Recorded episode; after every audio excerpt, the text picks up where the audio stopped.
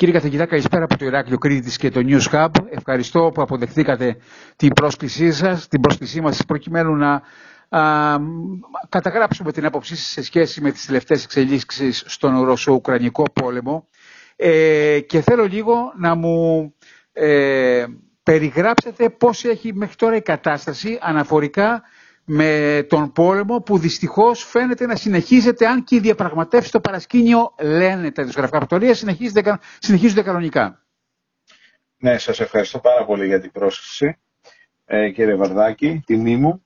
Λοιπόν, ε, αυτό που μπορούμε να πούμε είναι το εξής, ότι δεν υπάρχει κατά την εκτίμησή μου πάντα περίπτωση η Ρωσία να διαπραγματευτεί σοβαρά με την Ουκρανία εάν ο κύριος Πούτιν δεν λάβει επί του πεδίου της μάχης αυτό το οποίο θέλει. Δηλαδή δεν υλοποιηθούν οι βασικοί αντικειμενικοί σκοποί των ενόπλων δυνάμεων και του Γενικού Επιτελείου της Ρωσίας επί του, στο, στο έδαφος της Ουκρανίας και βέβαια η πολιτική σκοπή της οποίας έχει θέσει η πολιτική ηγεσία της χώρας αυτής. Κατά συνέπεια θα πρέπει, εκτιμώ, χωρίς φυσικά να γνωρίζω πλήρως τους αντικειμενικούς στόχους του Γενικού Επιτελείου του Ρωσικού, να έχει ελεγχθεί οπωσδήποτε η μεγαλύτερη, το μεγαλύτερο μέρος της περιοχής της Ανατολικής Ουκρανίας, δηλαδή δυτικά του Δνηπέρου ποταμού, ε, να έχει ολοκληρωθεί η μάχη στη Μαριούπολη ώστε να καταστεί πλέον πλήρως ε, η Αζωφική μια ρωσική λίμνη, έτσι ώστε να έχει αποκτήσει και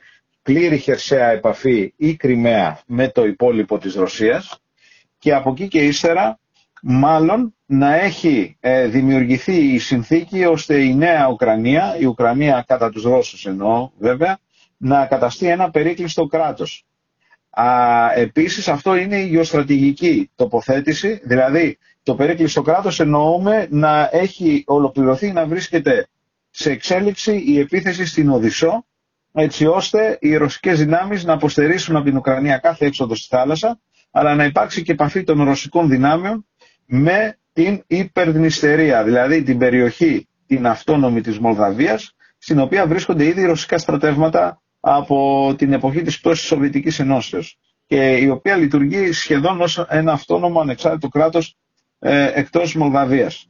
Από εκεί και ύστερα οι πολιτικοί αντικειμενικοί στόχοι σίγουρα έχουν να κάνουν με τη δημιουργία ενός κράτους ε, της Ουκρανίας, το οποίος είναι απολύτως ελεγχόμενο έτσι όπως το λένε οι Ρώσοι αποναζιστικοποιημένο από, του, ε, από τη Μόσχα, να είναι απολύτως ελεγχόμενο από τη Μόσχα ε, και νομίζω, έχω την εντύπωση ότι μέσα σε αυτά τα πλαίσια η παραχώρηση που ίσως κάνουν οι Ρώσοι αυτή τη στιγμή σε σχέση με την αρχή της επιχείρησης ήταν να δέχονται τον κύριο Ζελένσκι, τον πρόεδρο Ζελένσκι ως ε, επίσημο συνομιλητή της Ουκρανίας, τουλάχιστον σε αυτή τη φάση.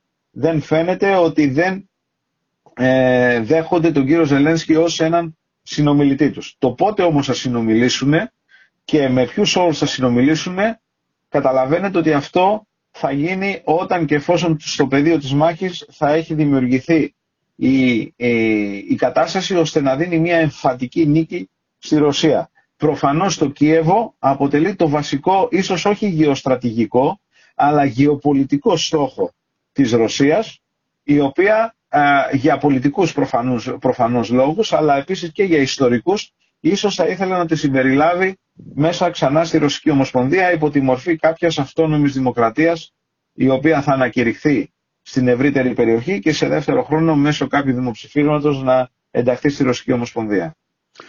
Ε, έχετε απόλυτο δίκιο σε αυτό που λέτε, γιατί πριν από λίγο το Ρία Νοβόστη μετέδωσε ότι ο Πεσκόφ, ο εκπρόσωπος τύπου του Πούτιν, ανέφερε ότι ε, θα εφαρμοστούν πλήρως εντός του χρονικού πλαισίου όλος, όλοι οι σχεδιασμοί της Ρωσίας επί της Ουκρανίας. Αυτό δείχνει... Ε, είναι, είναι, ναι. ξεκάθαρο. είναι ξεκάθαρο κύριε Βαρδάκη ότι κοιτάξτε να δείτε όπως θέλουν και να το παρουσιάσουμε εμείς στη Δύση ή τα δυτικά μέσα η ουσία παραμένει ίδια και μία ότι επί του πεδίου της μάχης παρόλο τον ηρωισμό των Ουκρανών οι Ρώσοι νικάνε.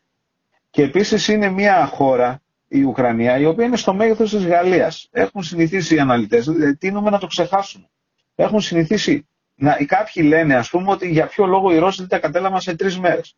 Οι Αμερικανοί, κύριε Βαρδάκη, το όπως λένε και αγαπητοί συνάδελφοι, ε, όχι μόνο εγώ, έτσι, χρειάστηκε για να καταλάβουν το Ιράκ ένα μήνα. Όπου το Ιράκ ήταν μέρος όλη σε μέγεθος, ε, από, σε, σε μέγεθος χώρας σε σχέση με την Ουκρανία. Κατά συνέπεια, δεν μπορεί κάποιος να πει, ή μάλλον είναι κατανοητό μέσα στα πλαίσια της προπαγάνδας να πει ότι οι Ρώσοι καθυστερούν, αλλά εγώ δεν μπορώ να, να πω ότι σώνει και καλά ότι θα έπρεπε να το είχαν καταλάβει σε δύο, ολόκληρη αυτή τη χώρα, σε δύο μέρες ή σε τρεις ή σε μία εβδομάδα, γιατί πολύ απλά και οι Ουκρανοί έχουν κάνει τις προετοιμασίες τους. Ο Ουκρανικές, οι Ουκρανικές Ενόπλες Δυνάμεις και το Γενικό Επιτελείο, ε, εφιώς σκεπτόμενοι, αποφασίσαν να μην αντιμετωπίσουν τους ε, Ρώσους σε ανοιχτό πεδίο, διότι δεν έχουν ούτε αεροπορική υπεροχή, ούτε και τους αριθμούς σε τελική ανάλυση να αντιπαρατεθούν ε, με, το, με το ρωσικό στρατό σε ένα πεδίο που δεν θα τους παρήχε και κάλυψη. Δεν είναι Αφγανιστάν η Ουκρανία, είναι μια στέπα η ουκρανια και αποφάσισαν λοιπόν αντί για βουνά να κάνουν βουνά και σπηλιές τον αστικό ιστό των πόλεων τους. Και γι' αυτό έχουν ταμπουρωθεί επί της ουσίας σε συγκεκριμένα σημεία, σε συγκεκριμένες μεγάλες πόλεις και προσπαθούν να αυξήσουν ε, το κόστος και το στρατιωτικό και το οικονομικό και το πολιτικό αλλά και τον έξωθεν μαρτυρία του Ρωσίας και του κυρίου Πούτιν με, μέσω της δημιουργίας ε, θυμάτων και μέσω της δημιουργίας ε, μιας κατάστασης όπου ε, το δυνητικό κόστος της Ρωσίας να είναι πάρα πολύ μεγάλο έτσι ώστε να, το, να προσπαθήσει να το ξανασκεφτεί ο Ρώσος Πρόεδρος για το κατά πόσον το συμφέρει να ακολουθήσει τη στρατηγική την οποία ακολουθεί. Γερμανικές πηγές σήμερα δημοσιοποιούν την πρόθεση του καγκελάριου του κ. Σόλτς ότι προτίθεται άμεσα το γρηγορότερο δυνατόν να παραγγείλουν F-35, αμερικάνικα F-35. Έχει να κάνει μια αγορά σε πολεμικά αεροσκάφη εδώ και πάρα πολλές δεκαετίες, αφού λέει τα τελευταία που διαθέτει είναι τεχνολογία Tornado. Από την άλλη, βλέπουμε μια Γαλλία που επιχειρεί με διπλωματικό τρόπο να πείσει τη Ρωσία για το άδικο που κατέχει σε σχέση με την εισβολή στην Ουκρανία. Βλέπουμε ότι το ΝΑΤΟ φρενάρει και επαναλαμβάνει συνεχώς ο Αμερικανός πρόεδρος ότι εμείς δεν πρόκειται να εμπλακούμε σε ένα πόλεμο εντός της Ουκρανίας για την απόθεση της Ρωσίας. Ε, Ευρώπη και ΝΑΤΟ πιάστηκαν για άλλη μία φορά διάβαστοι, απροετοίμαστοι. Κοιτάξτε, κρίνοντας εκ του αποτελέσματος και του γεγονότος ότι διαρριγνύουμε τα ημάτια μας αυτή τη στιγμή, φαίνεται ότι το, η Ευρωπαϊκή Ένωση και το ΝΑΤΟ πιάστηκαν απροετοίμαστοι. Mm-hmm. Θα έπρεπε να πιαστούν απροετοίμαστοι. Η απάντηση είναι όχι. Διότι από πέρσι ε, από τις αρχές για την ακρίβεια του 2021, λίγο μετά δηλαδή το πέρας του πολέμου, του δεύτερου πολέμου του Νακόρνου Καραμπάχ στον Κάφκασο, οι Ρώσοι άρχισαν να μαζεύουν δυνάμεις γύρω από την Ουκρανία. Δεύτερον, η Ουκρανία είχε αποχωρήσει με τον κύριο Ζελένσκι από τη διαδικασία του Μίνσκ. Κατά συνέπεια, ε, ήταν με ένα νεκρό γράμμα η μόνη συμφωνία με την οποία ε, διευθετούταν με τον τρόπο που διευθετούταν φυσικά το πρόβλημα στον Ντομπάς και στον Ντονιέτσκ. Mm-hmm. Υπήρχαν καθημερινώς επεισόδια στην γραμμή αντιπαράταξης μεταξύ του Ουκρανικού στρατού καθώς και όλων εκείνων των ακραίων εθνικιστικών μονάδων οι οποίες είχαν επισήμως ενταχθεί μέσα στον Ουκρανικό στρατό και τους εθνοφύλακες του Ντομπάς και του Ντονιέτσκ. Mm-hmm. Και επίσης τον uh, Ιούλιο του 12 νομίζω Ιουλίου του 2021 είχε αναρτηθεί στο επίσημο site του Κρεμλίνου άρθρο μεγάλο του κυρίου Πούτιν, αρκετών χιλιάδων λέξεων, στο οποίο αναφερόταν για την ενότητα του Ουκρανικού και του Ρωσικού λαού υπό την έννοια ότι δεν υπάρχει Ουκρανικό έθνος και ότι η Ουκρανία είναι ένα α, κατασκεύασμα των Πολσεβίκων, με λίγα λόγια. Άρα λοιπόν όλα αυτά και πολλά άλλα, εν πάση περιπτώσει, απλά για να μην τρώω το χρόνο σας, θα έπρεπε να, να, να ληφθούν σοβαρά υπόψη από τους δυτικούς σχεδιαστές και να αντιληφθούν ότι η Ρωσία δεν, ε, δεν μπλοφάρει. Επίσης, όπως καταλαβαίνετε, δεν έκανε καλό στην Ουκρανία η άμεση τοποθέτηση, σαφής όμως τοποθέτηση των ΗΠΑ ότι δεν πρόκειται να στείλουν στρατεύματα στην Ουκρανία. Ήταν δηλαδή σαν ένα σήμα αυτό, το οποίο οι ρωσικές αρχές το εκτίμησαν ότι ήταν πολύ σημαντικό ώστε ε, εάν και εφόσον ε, προχωρούσαν σε μια επέμβαση να μην ρισκάρουν την δημιουργία ενός τρίτου παγκοσμίου πολέμου. Άρα λοιπόν εγώ νομίζω ότι υπήρχαν ε, τα σημάδια στα οποία θα έπρεπε κάποιος να τα λάβει πολύ σοβαρά υπόψη του. Γνωρίζουμε ότι η Ρωσία έχει χρησιμοποιήσει την ένοπλη ισχύ επί Βλαδίμηρου Πούτιν τουλάχιστον τρεις φορές ακόμα, δηλαδή δεύτερος πόλεμος του Γκρόσνη, πόλεμος της Γεωργίας το 2008 και Συρία και Λιβύη και όχι μόνο, αλλά λέω τώρα και μιλάμε για τα εμφανή, έτσι. Mm-hmm. Ο, χρησιμοποιεί την ένοπλη ισχύ για να πετύχει γεωπολιτικούς στόχους σημαντικούς. Άρα λοιπόν ε, δεν ξέρω για ποιο λόγο δεν διαβάσανε σωστά τα σημάδια ε, και τώρα τρέχουν και δεν φτάνουν. Ε, το ζήτημα ότι η Γερμανία θα επανεξοπλιστεί, επανεξοπλίζεται με αμερικανικό υλικό. Προφανώς μετά τα Eurofighter τα οποία έχει πάρει η Γερμανία όντως δεν είχε λάβει καινούριο ε, σύγχρονο υλικό η αεροπορία της. Άρα λοιπόν ε, η πώληση F-35 από τις Ηνωμένες Πολιτείες καταλαβαίνετε ότι θα δώσει και μια νέα πνοή ε, στην, ε, στην Αμερικανική αμυντική βιομηχανία. Αλλά η ουσία, η ευρύτερο γεωστρατηγικό σχέδιο είναι το εξής, κατά την άποψή μου, ναι. κύριε Βαρδάκη, αυτή τη στιγμη Ο μεγάλος νικητής όλης αυτής, μέχρι στιγμής, έτσι, όλης αυτής της κατάστασης, εάν δεν ξεφύγει, εννοώ, αν δεχτούμε ότι θα πάμε σε ένα ψυχρό πόλεμο και δεν θα πάμε κάπου αλλού. Ο μεγάλος νικητής είναι οι Ηνωμένες Πολιτείες σε στρατηγικό επίπεδο, διότι και οι Αγγλοσάξονες, γενικά, διότι ως στρατόπεδο πλέον οι Αγγλοσάξονες είναι εμφανείς και ευδιάκριτο. Από την ε, Συμφωνία Όκους το Σεπτέμβριο, όπου είναι οι αγγλοσαξονικές δυνάμεις εναντίον της Κίνας, όπου ετοιμάζουν επί της ουσίας ένα ΝΑΤΟ της, ε, του Ειρηνικού, έως και το Brexit, που έφυγε, για ποιο λόγο έφυγε η Μεγάλη Βρετανία, που κάποιοι εδώ αφελώς λέγανε ότι έγινε κατά λάθος ή το Λονδίνο πρέπει να αποχωρήσει από τη Μεγάλη Βρετανία. Ακούγατε άλλα εφιολογήματα ε, και αναλύσεις επίπεδου παιδικής χαράς για να εξηγήσουν ένα απλό πράγμα ότι οι Αγγλοσάξονες έχουν αποφασίσει να αποδυναμώσουν την Ευρώπη, τη γερμανική Ευρώπη.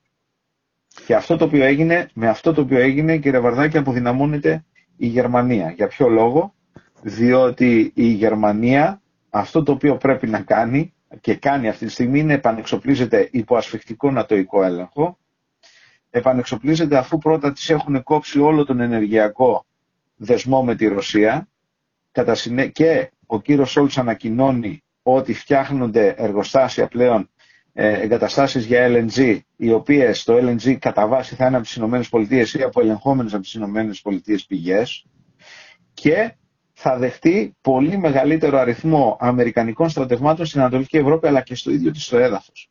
Άρα κύριε Βαρδάκη δεν έχουμε πανεξοπλισμό Γερμανίας για να δημιουργηθεί μια ηγεμονική δύναμη στη Δυτική Ευρώπη.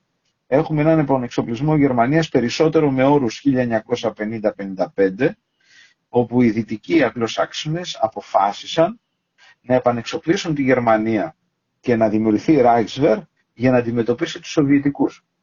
Υπό αυτή την έννοια η Δυτική Ευρώπη νομίζω ότι πλέον θα καταστεί ένα α, απόκομα της Αγγλοσαξονικής Δύσης. Άρα λοιπόν στο στρατηγικό επίπεδο η, ε, ε, ε, η επιρροή των Αγγλοσαξώνων αυξάνεται τρομακτικά στην Ευρώπη η, σε τακτικό επίπεδο η Ρωσία φαίνεται ότι παίρνει ως αντίτιμο για να αποδεχθεί αυτό το σχεδιασμό των Αγγλοσαξώνων την Ουκρανία και αυτοί οι οποίοι θα υποστούν τα επίχειρα της άφρονης, της άφρο, ε, ως άφρονες τα τελευταία χρόνια στις βασικές τους επιλογές, ενεργειακές, οικονομικές και πολιτικές, θα είναι οι Γερμανοί και όλοι οι άλλοι Ευρωπαίοι, εμείς, οι οποίοι θα είμαστε στη μέση και κυρίως θα υποστούμε και τα οικονομικά για να μην πω τα υπόλοιπα τα οποία μπορεί να έρθουν. Δύο ακόμα ερωτήματα. Γνωρίζω είναι πολύ πολύτιμος ο χρόνος σας και θα σας αποδεσμεύσουμε, κύριε καθηγητά. Η πονηρή αλεπού της διπλωματίας πριν από πολλά χρόνια ο Κίσιγκερ είχε πει ότι το ΝΑΤΟ δεν έχει καμία απολύτως δουλειά στην Ουκρανία. Δυστυχώς το ΝΑΤΟ και με την ε, επί Ζελέσκι ε, προσπαθεί να εντάξει στις τάξεις του την Ουκρανία.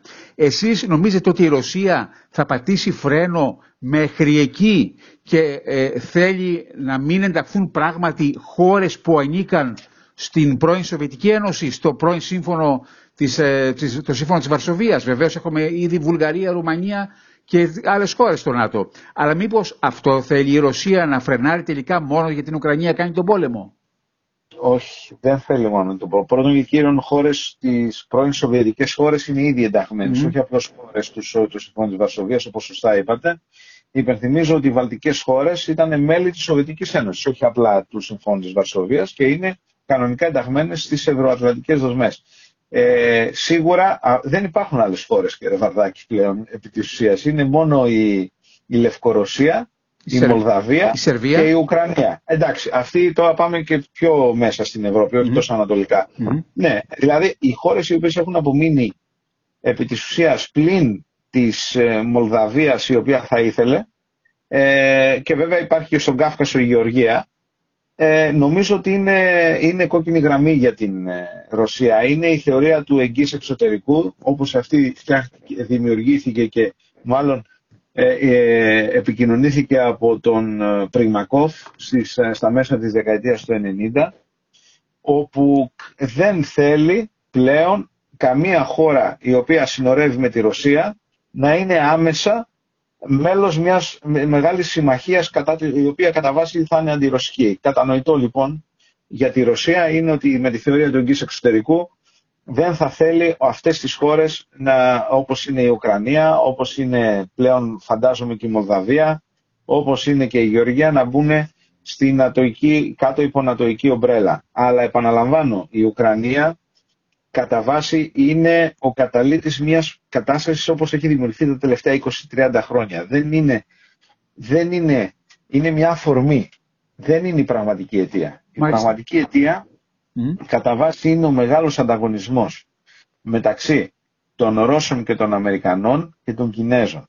Αυτή τη στιγμή οι Αμερικανοί τι θέλανε, τι επιτεχάνουν με αυτό που γίνεται, είναι να αποκόψουν τη Δυτική Ευρώπη από τη Ρωσία και εν πολλής από την Κίνα, όπως θα φανεί σιγά σιγά στο άμεσο έτσι ώστε να περάσουν σε έναν μεγάλο συνασπισμό δυτικών χωρών για να, για να αντιμετωπίσουν τον άλλον μεγάλο γίγαντα της, της Ασίας, την Κίνα.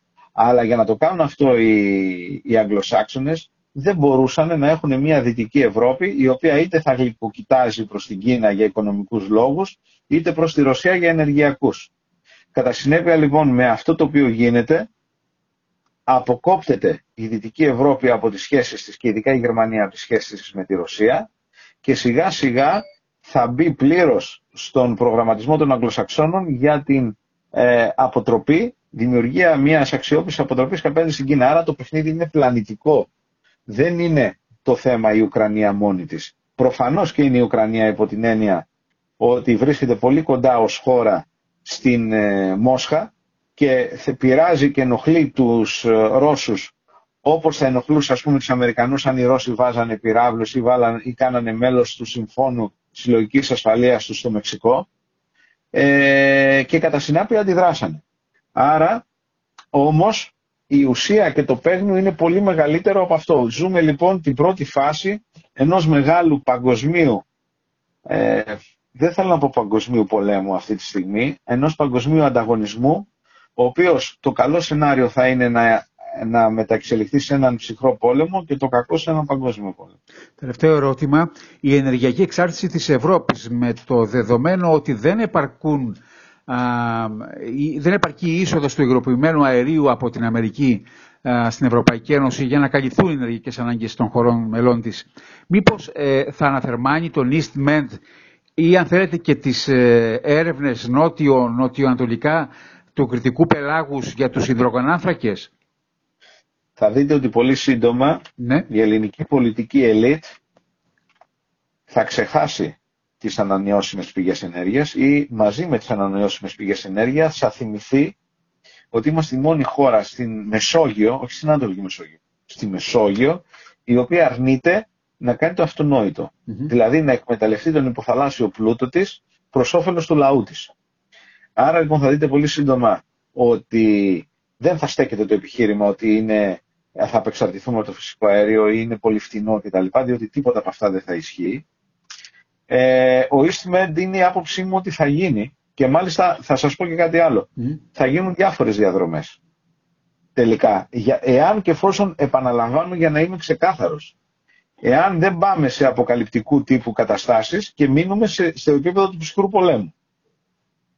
Έτσι, για να είμαι ξεκάθαρο. Γιατί αν πάμε σε άλλο επίπεδο συζήτησης, καταλαβαίνετε ότι όλα αυτά είναι δεν έχουν καμία σημασία. Ναι, ναι, βεβαίως, λοιπόν, ακριβώς. εάν και, εφόσον, εάν και εφόσον πάμε σε μια σταθεροποιηθεί κατάσταση, σταθεροποιηθούν τα στρατόπεδα και οι σφαίρες επιρροής, εάν συμβεί αυτό, νομίζω ότι αργά ή γρήγορα θα κινηθούμε στην εκμετάλλευση όλων των πλουτοπαραγωγικών πηγών της Ανατολικής Μεσογείου και να δείτε ότι σιγά σιγά θα γίνουν πάνω από μια διαδρομή. Δηλαδή θα, θα γίνει και διαδρομές από την Αίγυπτο στην Ελλάδα και από το Ισραήλ στην Κύπρο στην Ελλάδα και από εκεί στην Ευρώπη, αλλά εγώ θα έλεγα και από την, ε, από την Ανατολική Μεσόγειο ή από το Ισραήλ προς την Τουρκία. Δηλαδή νομίζω ότι τελικά θα γίνουν πολλαπλές διαδρομές γιατί έχει αποδειχθεί ότι όταν βασίζεσαι σε έναν είναι σαν να μην βασίζεσαι σε κανέναν. Κανένα, όπως συμβαίνει τώρα. Και λέτε ότι θα, θα, θα αναθερμανθεί και το, το, το, ο σχεδιασμός για τους υδρογανάνθρακες νότια της Κρήτης. Ε, θεωρώ ότι, ε, δε, τι να σας πω τώρα, Ναι. θεωρώ ότι και να μην θέλουν οι δικοί μας για τους οποιοδήποτε λόγους, οι οι ελληνικές ελίτ, θα αναγκαστούν από το, εκ των πραγμάτων από τους δυτικούς. Όπου θα Από τους το πιέσουν. διεθνή παράγοντα, ναι, τον Αμερικανικό Από το διεθνή παράγοντα. Ναι, ναι, ναι.